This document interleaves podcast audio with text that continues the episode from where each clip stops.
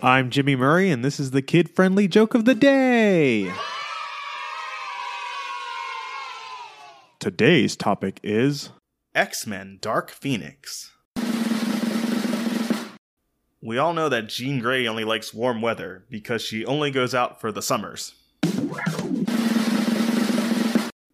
Why did the Phoenix clone Scott Summers' girlfriend? She felt she was already beautiful, but that she would look better in a pair of jeans.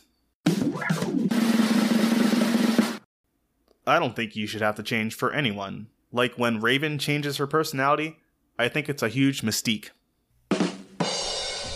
Don't forget to tell your parents to send us their suggestions and yours to at the Jimmy Murray on Twitter.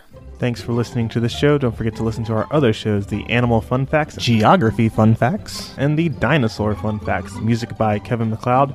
Yay! Sound effect by Neurologic. I'm Jimmy Murray, and your executive producer is Chris Kremitzos. Keep laughing.